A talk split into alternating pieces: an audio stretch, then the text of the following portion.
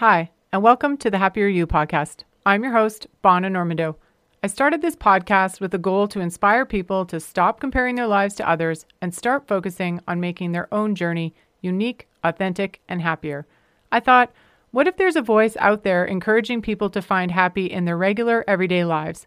Instead of thinking happiness is something to be purchased, earned, or only for a select few.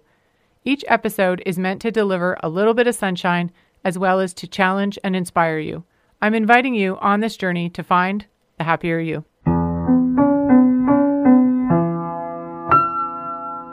Hey, happy people, and welcome back.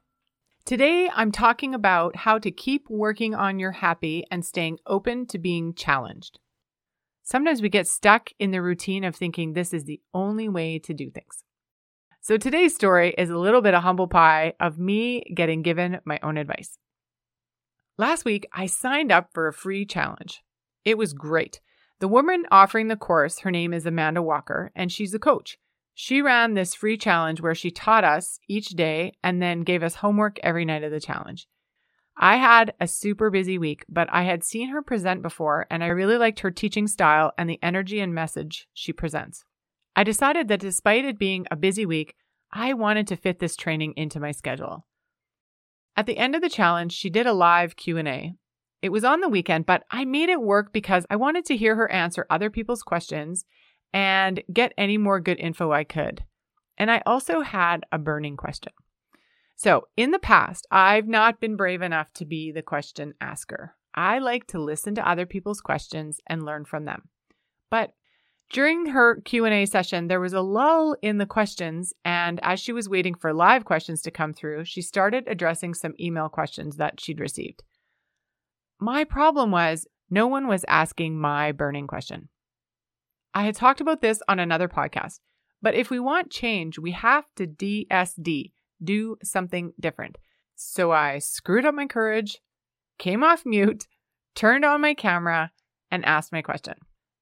After I explained the concept that she had presented that week that challenged me and created a big aha moment for me, I asked if she had any advice for me moving forward.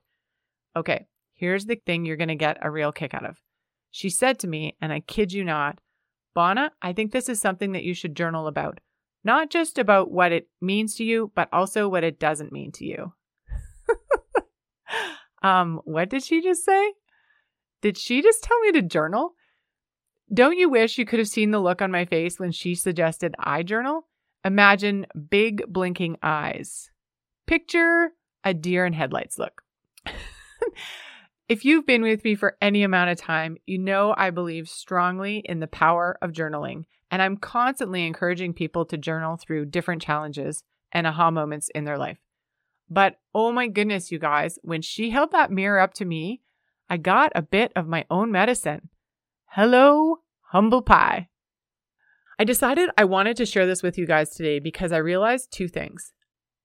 Number one, it is super important to get out of our comfort zones and get exposed to new ideas, people, and thoughts. I journal all the time. Maybe I would have gotten to journaling through this current aha in a month or two, or maybe in a year. But by putting myself out there and asking the question, exposing myself to a new person and her thoughts and ideas, I DSD'd my way to growth. And the second thing I realized is I am not going to stop talking about journaling because it's so powerful. And I want to do for you what Amanda did for me. Sometimes we're too close to see what's holding us back, or we just don't have the right perspective and we need someone else to point it out. That's what Amanda did for me. Now, when I say exposure to new people and other people's perspective and advice, remember, I mean people who have your best interest at heart, not the bullies and the critics and the power players who are just looking out for number one. It's important to remember that and keep that in perspective. Just to give you one more interesting side note to this story, behind the scenes, I have been working on a journal challenge for you guys. I wasn't ready to tell you about it yet, but yeah, it's a thing. It's coming because I want to help those of you still unsure about the power of journaling. I want to help you fall in love with it. And for those of you who already have a journal practice, I want to see if we can strengthen it or help you take it even further to the next level.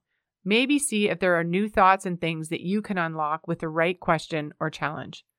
Sometimes it's simply about asking a different question or asking the question a different way. Don't you find that interesting that in the middle of creating a journal challenge, someone turns around and challenges me to journal? that was my humble pie that I wanted to share with you guys. And I thought you'd get a kick out of because I am always talking about journaling and encouraging other people to journal. So I'm not the only one out there who believes in the power of journaling. But do you know why Amanda was able to challenge me? Well, first off, it's because she's a coach and it's what she does professionally. And I'll just say, she's really good at it. Also, she was able to do it because I was open to growth. I mean, in that exact moment, there was a bit of gulp oh my goodness. then once I got over that moment, I am open to growth. I don't believe happiness is a passive thing. I don't think that because I've figured out what will bring me more happiness and joy, that I now just get to sit back and life hands me happy. It doesn't work like that. What I do have are the habits and skills to keep working on figuring out what my happy looks like and making sure I'm doing the things that keep me choosing happy when I can. My life roller coaster goes up and down just like yours does. The trick is when it starts to go down, I have the tools to help me seek the happy moments when I can, but I also have the tools to help me through the tough times. I know that I don't have to go it alone when I realize I'm on a downslope and I need help navigating through it.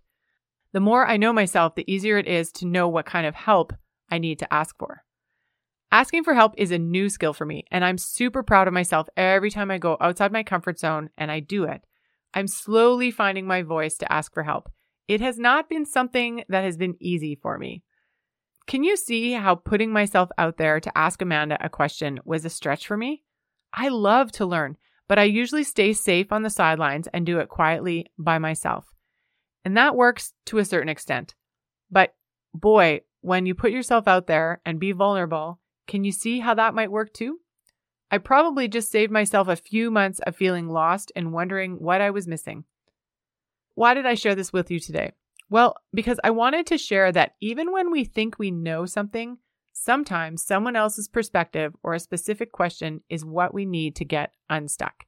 It's important to stay humble and open to learning, even if you think you already know something. Like I said earlier, happiness is not a passive thing, it's not lazy.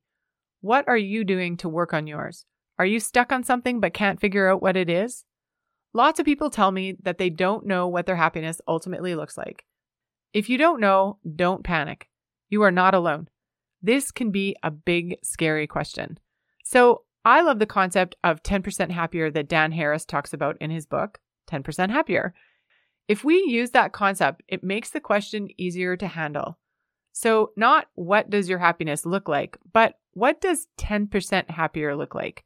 And what is one thing you could do today to move you towards that 10% happier? Now, go write that down. And if you're brave enough, find the journal that you're going to use for the upcoming journal challenge, because now you know it's coming. You don't have to wait for the challenge to start to write in it. Write the answer to today's question in it to start. So today's question again is What does your 10% happier look like? And what is one thing you could do today to move you towards your 10% happier?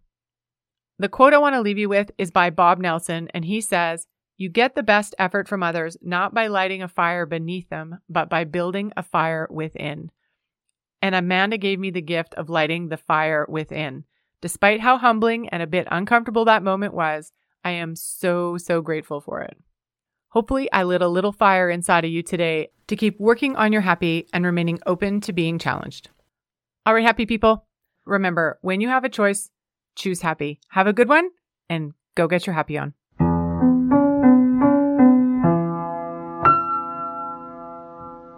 I had talked about this on another podcast. podcast? okay. And if she had, and if she had any advice, ad- I've been working on a job. You are not alone. Hey, this is just a quick reminder. If you know anyone that, they could use more happiness in their life, please share the podcast with them. The whole point of doing this is to create more happiness in the world. And the more people we empower to find their personal happiness, the more happiness we have to spread around. So please take a minute and share the episode.